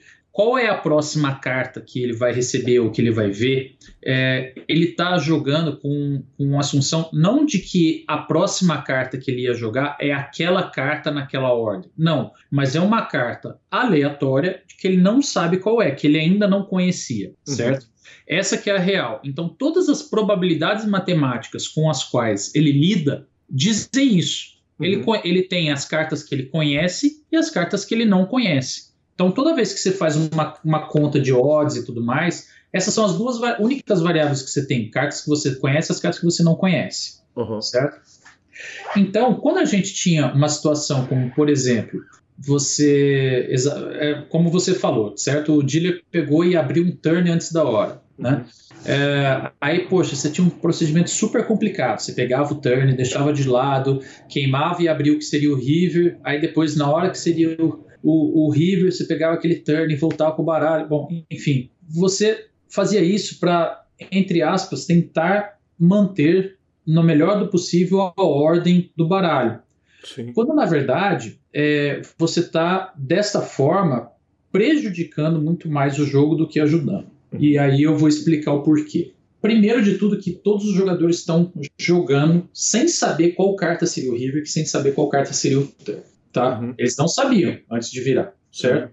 Ninguém sabia. Segundo, que é, eles esperavam uma carta aleatória por vir. Terceiro, uma vez que o, o dealer vai ter que abrir uma carta, se ele, se ele puxar qualquer carta do baralho, desde uhum. que seja a hora certa, essa carta vai ser aleatória. Então, é, se você pegar, voltar àquela. É, é, desculpa, eu, eu tenho, tenho, mais uma coisa a falar. Existem algumas modalidades de poker que você saber que você não tem uma carta no baralho é muito mais prejudicial do que você saber que ela está lá. Uhum. Então, olha só. Imagina que o dealer abriu prematuramente, sei lá, um, um, um dois de copas, certo? Certo. Agora aquele 2 de copas vai ficar de lado e ele só tem a chance de voltar no river. Às vezes, tá, se você está jogando, por exemplo, um Omar Hello com muita gente na mão, você sabe que ali, na, naquele resto de baralho, tem poucas cartas, certo? E certo. você sabe que aquele, que aquele 2 de copas, agora ele só tem a chance de voltar no river, que agora, naquele maço de baralho, sei lá, só vai ter 10 cartas no final ali. Uhum. Entendeu? Então, cara, é muito mais. É, é, às vezes é muito mais importante para você matematicamente saber, dependendo da mão que você está tentando evitar ou tentando atingir, é muito importante se você saber que aquele dois, de, dois de copas não está no baralho naquele momento. Então, é, é, muito importante que aquele dois de copas volte para o baralho naquele mesmo momento. Uhum. E não que ele fique fora. Então, por isso, a gente resolveu é, aplicar essa teoria né, da carta aleatória. Então, assim, uma vez que o jogador está esperando uma carta aleatória, cara, essa história de tirar aquela carta para o lado, trazer a carta que seria para o River, isso aí não significa nada. Todo mundo estava esperando uma carta aleatória, ninguém sabe qual seria a carta do River, certo? Uhum. Então, esse negócio de manter a ordem do baralho, é, é, no final das contas, é só superstição, porque ninguém sabe qual era a ordem do baralho. Então, o que, que se faz? Que, qual que é a, a, a melhor prática que se chegou ao consenso? Diller abriu a carta prematura? Tá bom toma-se ação Depois o que, que faz com essa carta? Cara, volta pro baralho, embaralha de novo, corta e, e vira uma nova carta. Assim, essa mesma carta que virou prematuramente, ela tem a chance de sair de novo não se preserva a carta do River, quer dizer, no, no, no caso de, do, do, do, Texas Hold'em ou Omaha, que tem Turn River, quer dizer, ela volta em baralha, dá, não preserva a carta nenhuma e vai abrir outra carta, vai ter outra queima e outra carta, correto? Exatamente. Inclusive, desse, é, se você me permite, uma coisa que me ocorre aqui é, é o seguinte: é, o motivo da queima da carta é para que, se alguma carta tiver alguma marca que a torne identificável, é, a pessoa, você evite, evita que as pessoas que estão ali jogando vejam aquela marca ali no, no, negócio. Se aquela carta é separada a do, do River, qualquer marca passa a ser visível para ela, né? Sim, né? também. É, é, uma coisa que vocês vão ter que estar preparados aí pra, é, é, e muito bem preparados é o seguinte: isso vai ser uma choradeira maluca no primeiro momento até a turma acostumar, né? Porque porque você falou a questão da superstição, e especificamente nessa questão da superstição, quer dizer, eu já tive profundas discussões com o amigo Sânio daqui de Belo Horizonte, um jogador é, das antigas, conheço, imagino que você conhece. exatamente. Bem, que ele fala isso e eu falava, cara, você tá louco. Inclusive tinham. Grande alguns... Sânio, Sânio Capobiano. Exatamente. Grande abraço. Figurasse, tá no jogo ainda, tá na Guinolândia com a gente, um amigo querido, grande abraço. É, e nós tivemos essa discussão e alguns Random Card Generation, que de alguns sites, eles definem a carta que vai sair na hora do clique, exatamente para que proteja que se alguém conseguir hackear o site, consiga, de ver, consiga ver qual é a carta que vai sair. Então a tendência é que venha a dar uma choradeira maluca no primeiro momento, né? Então, só que no final das contas é uma forma mais até mais simples de, de explicar, porque daí é o seguinte, cara, aconteceu um problema, é o seguinte, então tá bom, houve um problema, então nós vamos embaralhar e fazer de novo. Perfeito, eu, eu concordo 100% com isso. É, é, me parece que teve uma, um questionamento a respeito da palavra randômica, que em alguns idiomas ela não, ela não faz sentido, mas para a gente isso não se aplica aqui, né? Não, é, é que na verdade é o seguinte: é, é teve um. justamente um rapaz estava até sentado exatamente na minha frente lá. O cara ele era um. Indiano? Um chinês, chinês. um chinês ah. Doutor em matemática. E, e, ele falou, poxa, eu só queria entender quando você fala em, em... Por isso que eu até brinquei no começo, que ele falou, pô, eu queria entender quando você fala de teoria da carta randômica, porque eu sou doutor em matemática, eu queria saber exatamente o que você quer dizer com isso. Aí foi que a gente, o pessoal lá falou, não, bicho, tipo, a gente só tá falando que assim, é, é uma carta aleatória, uma carta qualquer, entendeu? Não é, nós não estamos falando que vai ser a, a, tipo, um processo de randomização mais vai top certificado do mundo. Afinal de contas, são dealers humanos ali que estão embaralhando, né? A gente não está pegando um, um, um, gerador de números randômicos de sites para fazer isso ao vivo.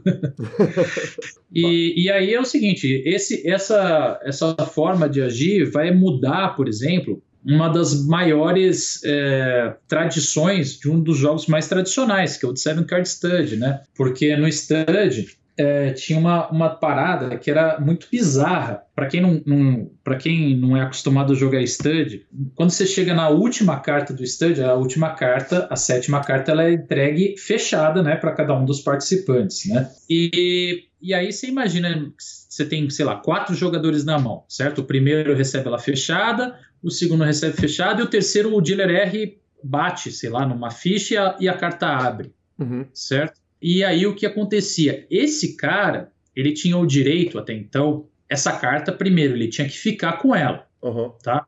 E ele tinha o direito de. É, é, de é, era uma, uma, uma, definição que só existia para o stud, de se declarar all-in. Uhum. Mas não, não que ele fosse apostar todas as fichas, mas é o seguinte: ele, ele participava do pote até aquele momento, uhum. como se ele estivesse all-in, ou seja, ele estava protegido até ali e os outros apostavam num side pot depois dali, entendeu? É, era, um, era uma coisa uma coisa meio bizarra que só existia no Stud, que era o se declarar ao win. Ele congelava a ação ali. Ele congelava. E isso a gente decidiu que para de existir. Então, quando a, a sétima street, por um erro do dealer, é dada face up, nesse caso, vai ser aplicado o Random Card Theory. Tipo assim, o, o, o cara deu a primeira fechada, a segunda fechada, deu a quarta, a terceira aberta, ele vai dar a quarta fechada, uhum. vai pegar aquela, vai voltar pro baralho, reembaralhar e dar de novo, dá mais uma. Perfeito. É, descer só esclarecendo aqui, se tem seis jogadores na mesa, na hora que ele, que ele dá, a, por exemplo, ele deu para o primeiro, para o segundo e para o terceiro, a carta é fechada, na quarta ele deu a carta aberta. Ela já volta imediatamente, é embaralhada e distribui-se para todos os jogadores, ou termina de dar as cartas dos outros jogadores e, e embaralha e dá a dele? Não, termina de dar as outras, depois embaralha. Perfeito. É, te, teve também algum momento na, no, no Stud que quando um jogador recebia uma carta aberta, entregava a carta aberta para todo mundo. Houve isso também, né? Quando é, sim, na verdade é o seguinte, quando você tá heads up no, na sétima street também, na última carta, quando você tá heads up só dois jogadores, se a primeira carta é entregue aberta, a segunda, a do, do próximo vai ser entregue aberta também. É uma curiosidade para quem não joga é, ou nunca jogou os torneios de, de stud que tem é, por aqui. Claro que é muito incomum que os líderes tenham, a, a, possam é, dar jogos de stud.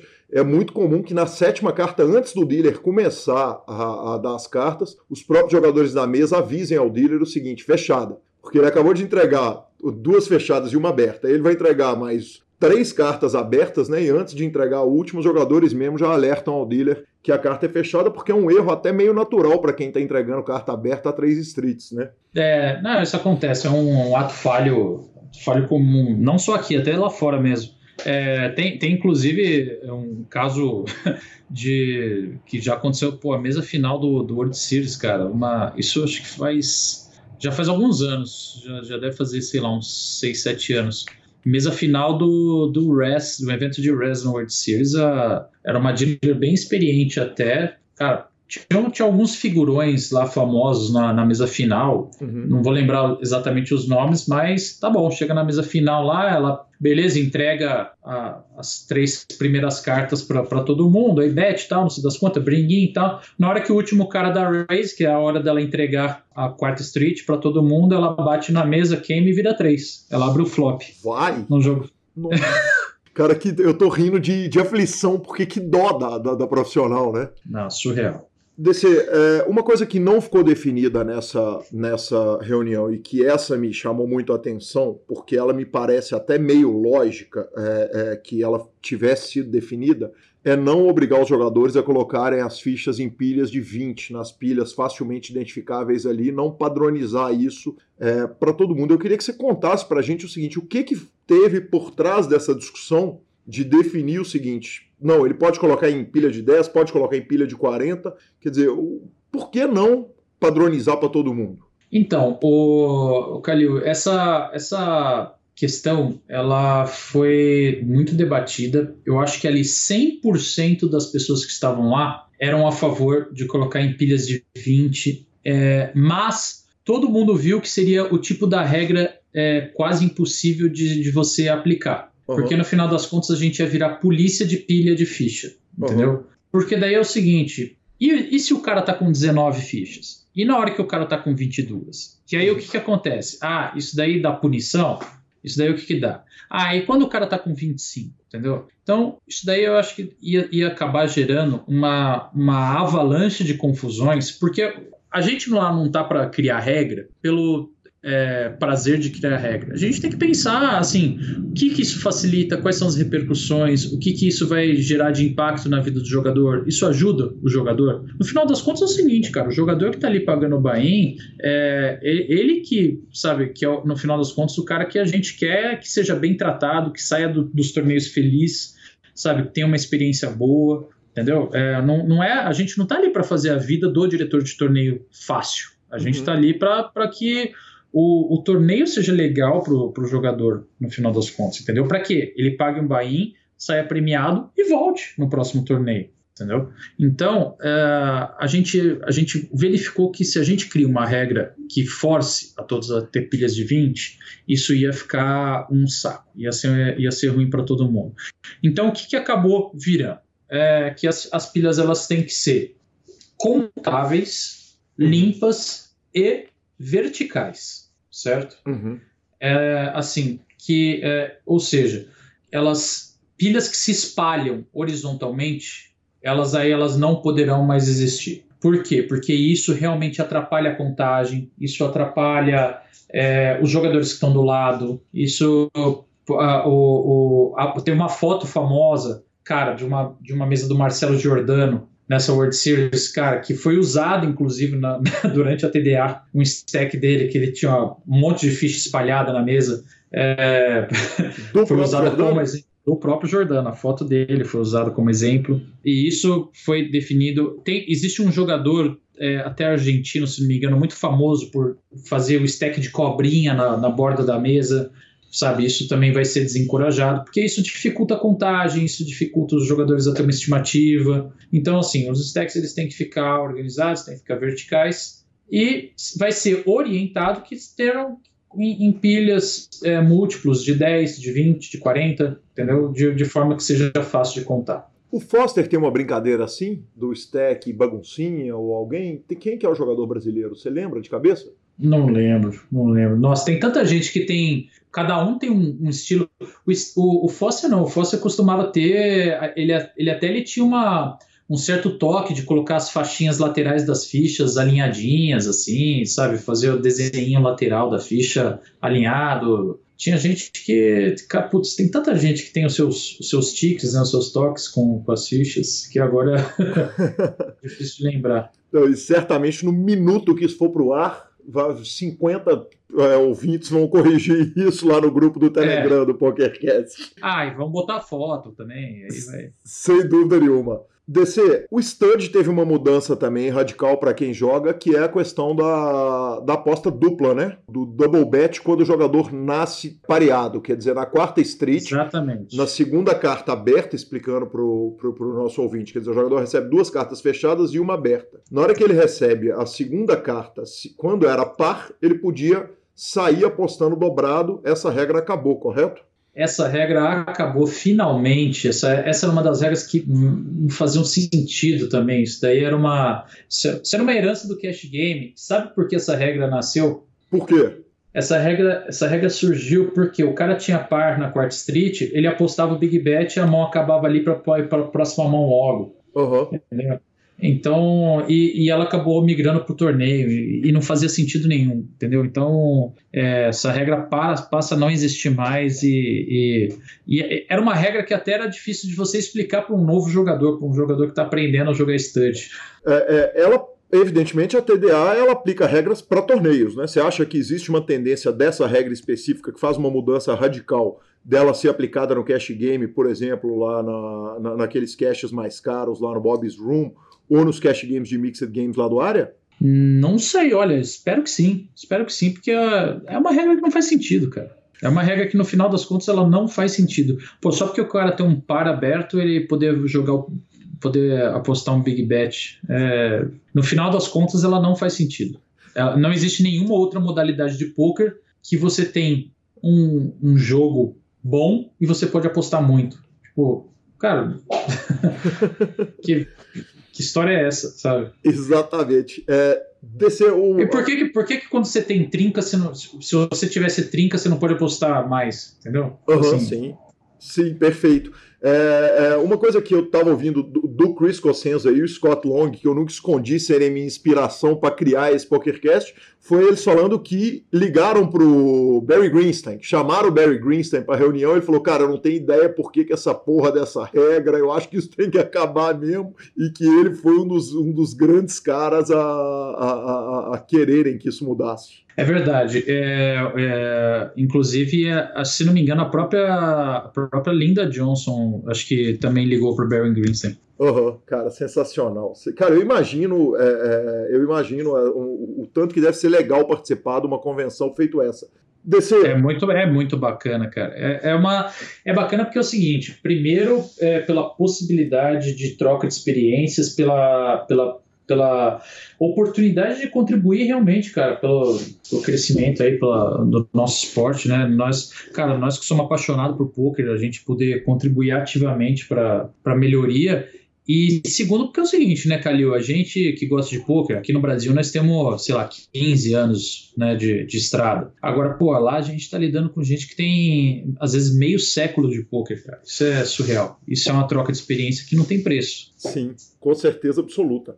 Uh, a gente vai chegando na reta final do, do, da questão de regras, mas teve uma que me chamou atenção demais, cara. Mau cheiro de jogador. É uma coisa que, que acontece, né, velho? E, e, e, acontece às vezes até por superstição.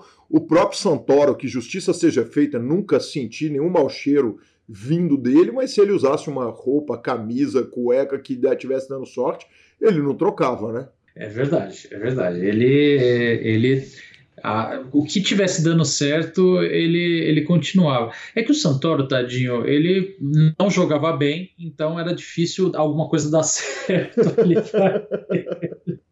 Ele, com tanta mandinga, tanta superstição que ele tinha, ele não avançava muito nos, nos torneios. Uhum. Diz que era um grande jogador de limit holder e que ele ficava com as fichas de um, não deixava trocar por maior e ficava com um caminhão de ficha. A turma que o via jogar em Vegas. Aliás, o Santoro tem uma, uma coisa sensacional que é um vídeo chamado Comemorando a Saída do Vizinho, que o vizinho mudou. É, esse eu vi. Esse é sensacional no YouTube, deve ter centenas de milhares de visualizações esse vídeo.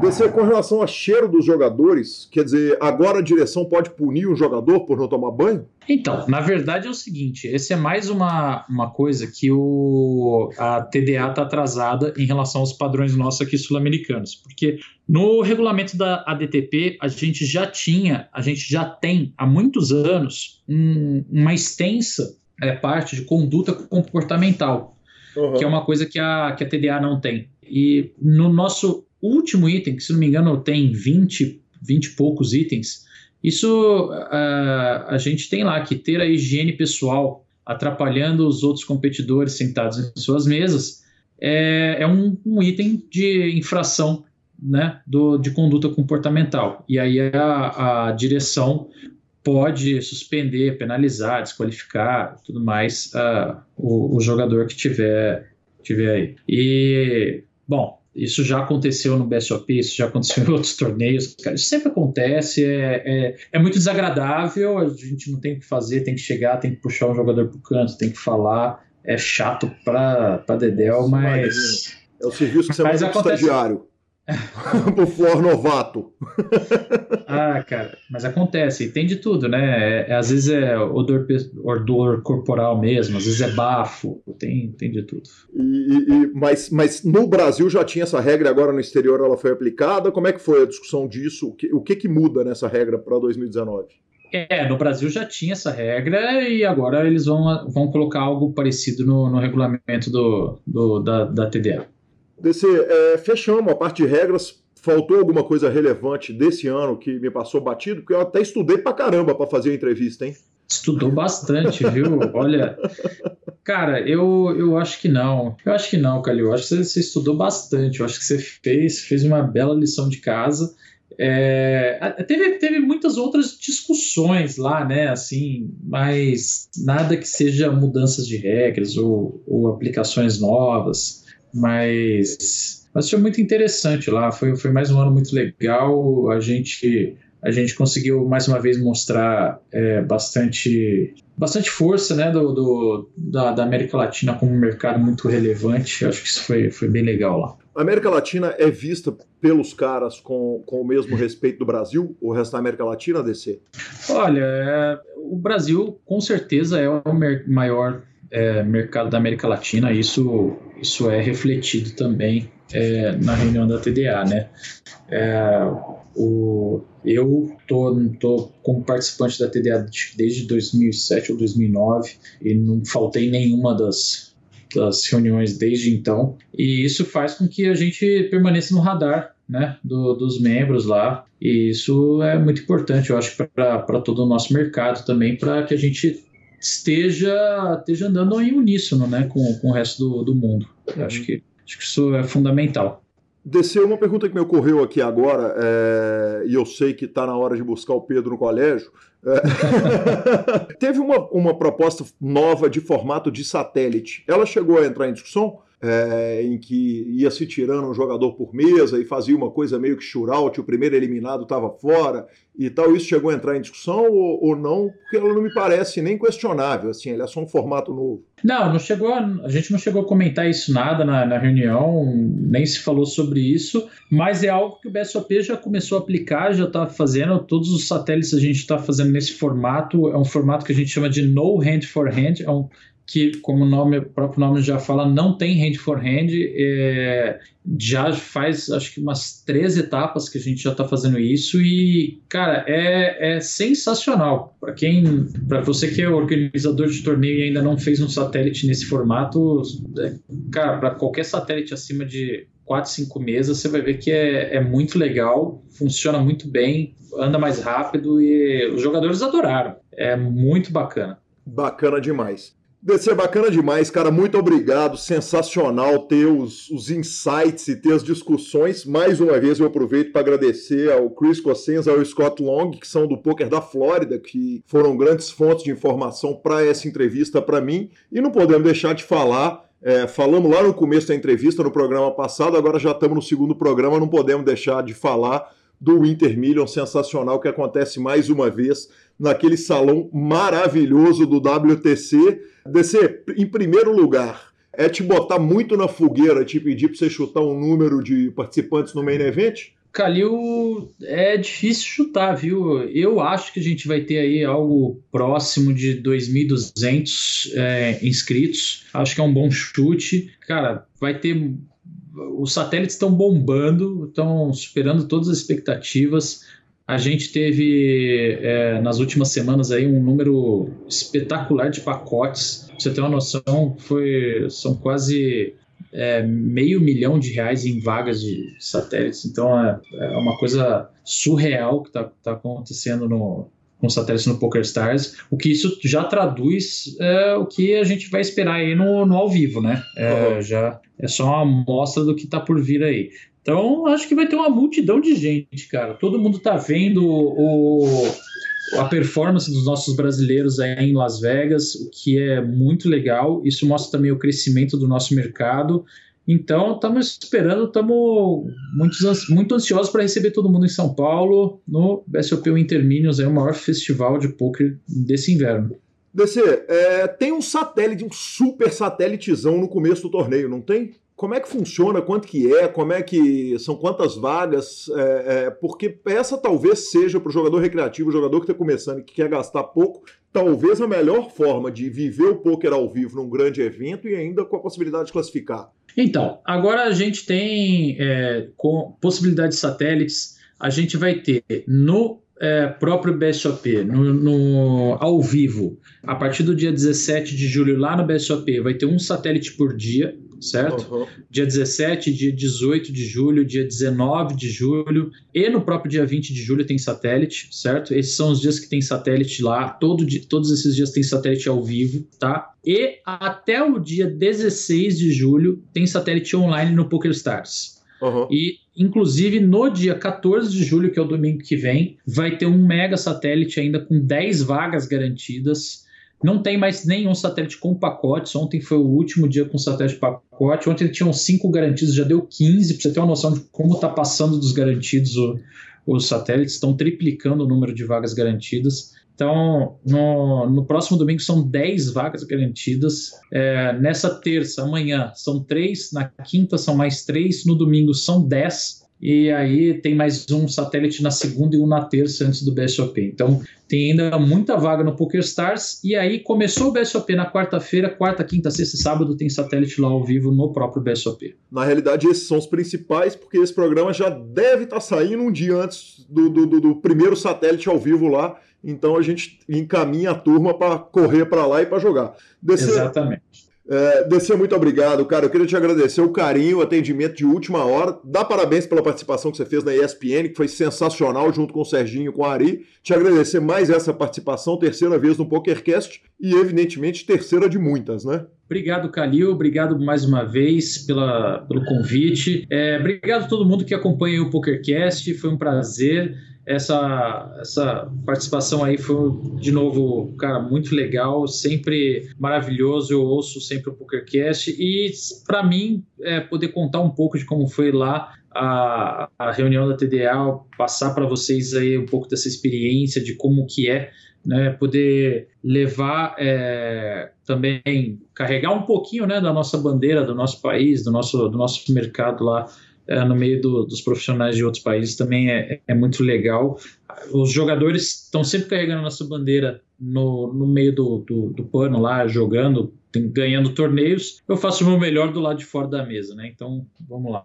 Sensacional. Deixo também um grande abraço para todo mundo que trabalha como diretor de torneio, como floors, como dealers do Brasil. Não vou nem começar a citar nome, que eu com certeza vou fazer um milhão de injustiças se eu começar a citar.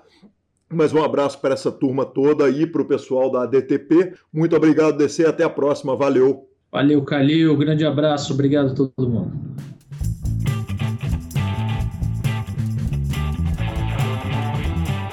Sensacional, segunda parte da entrevista com o nosso querido Devani Campos. E agora vamos para tweets? Vamos para tweets, Marcelo Lanza. Cara, é, é, que aí vem o main event, deixa um, mais um monte de dúvida. Teve o problema do Dário San Martino, né? enfim, teve pepino para tudo quanto é lado.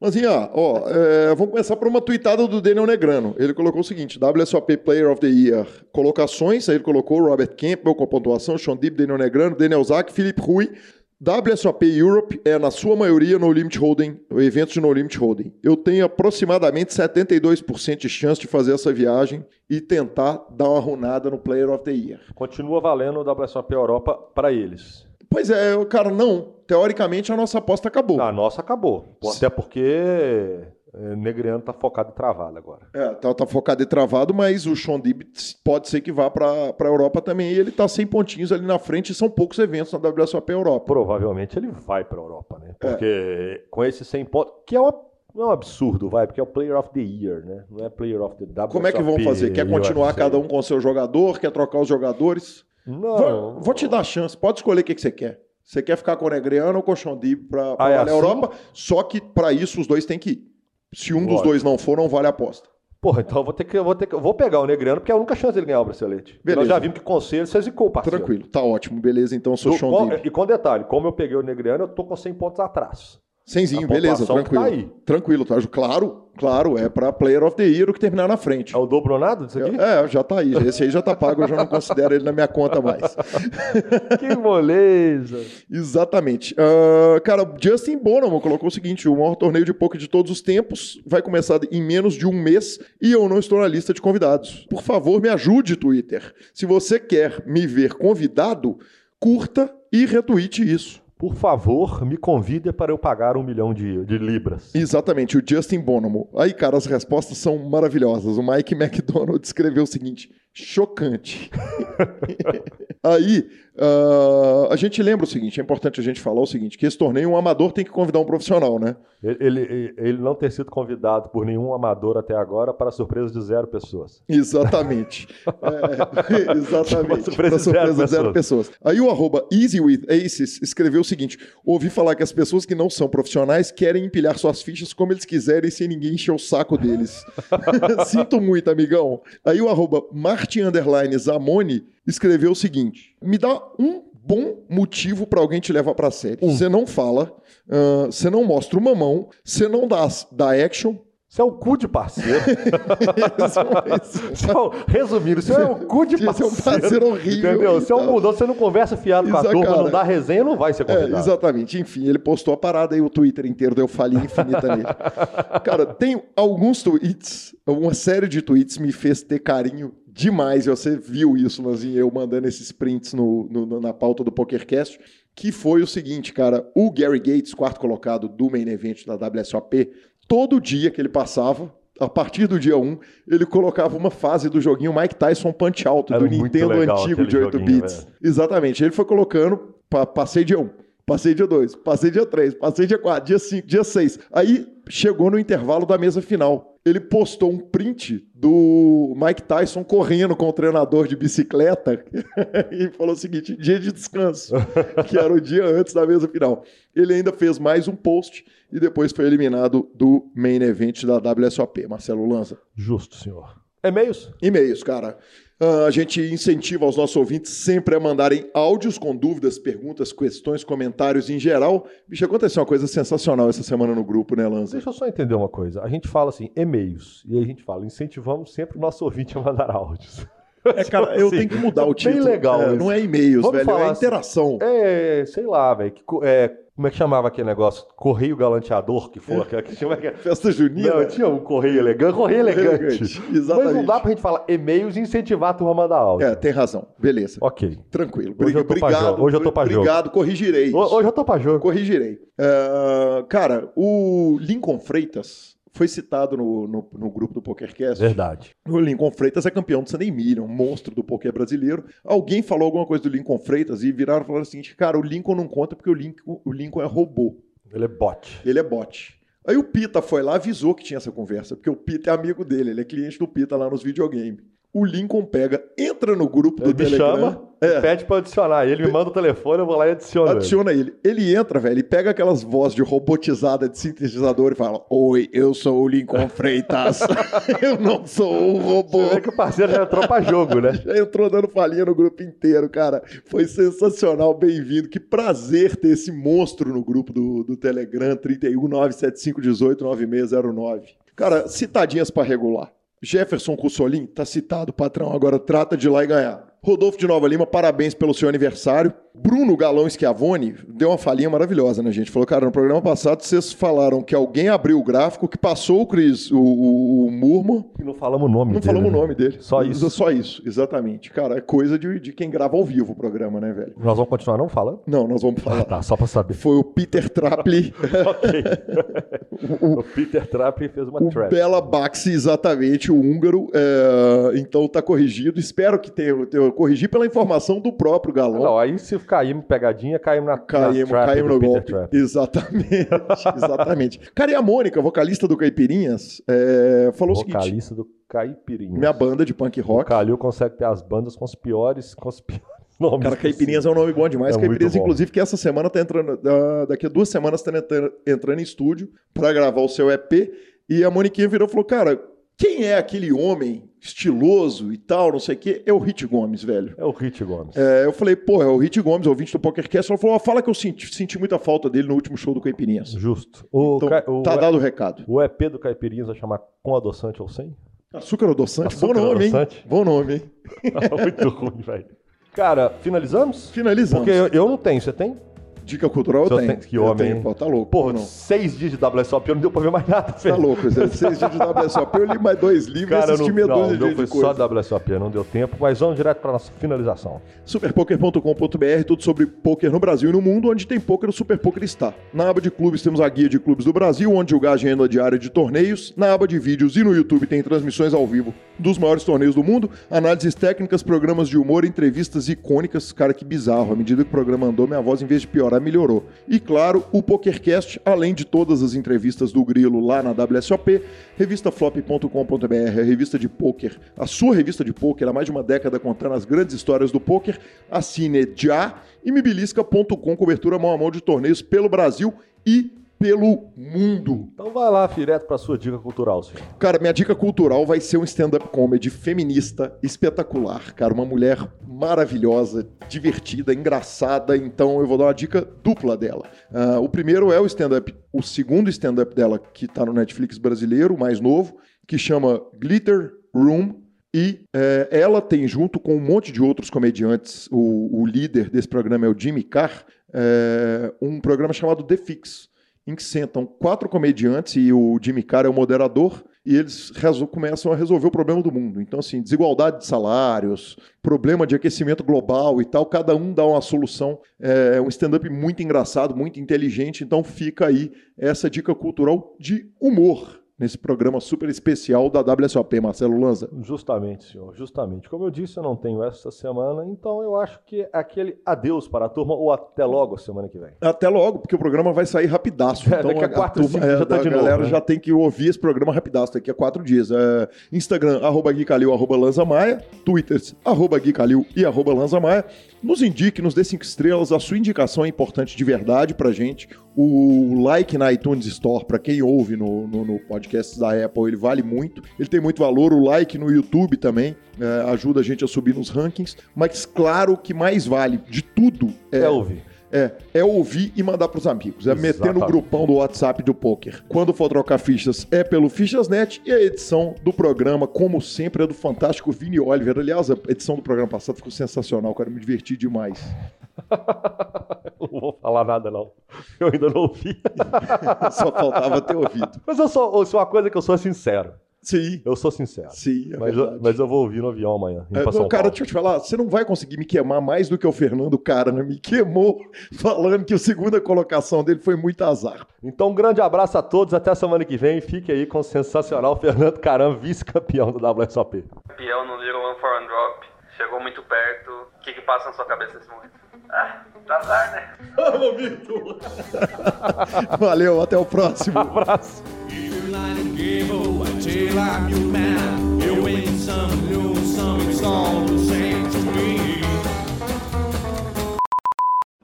Olha a onda, olha a onda, olha a onda, olha a onda. Bora, turma, valeu Quando demais. for trocar fichas. Peraí, corta isso. Isso.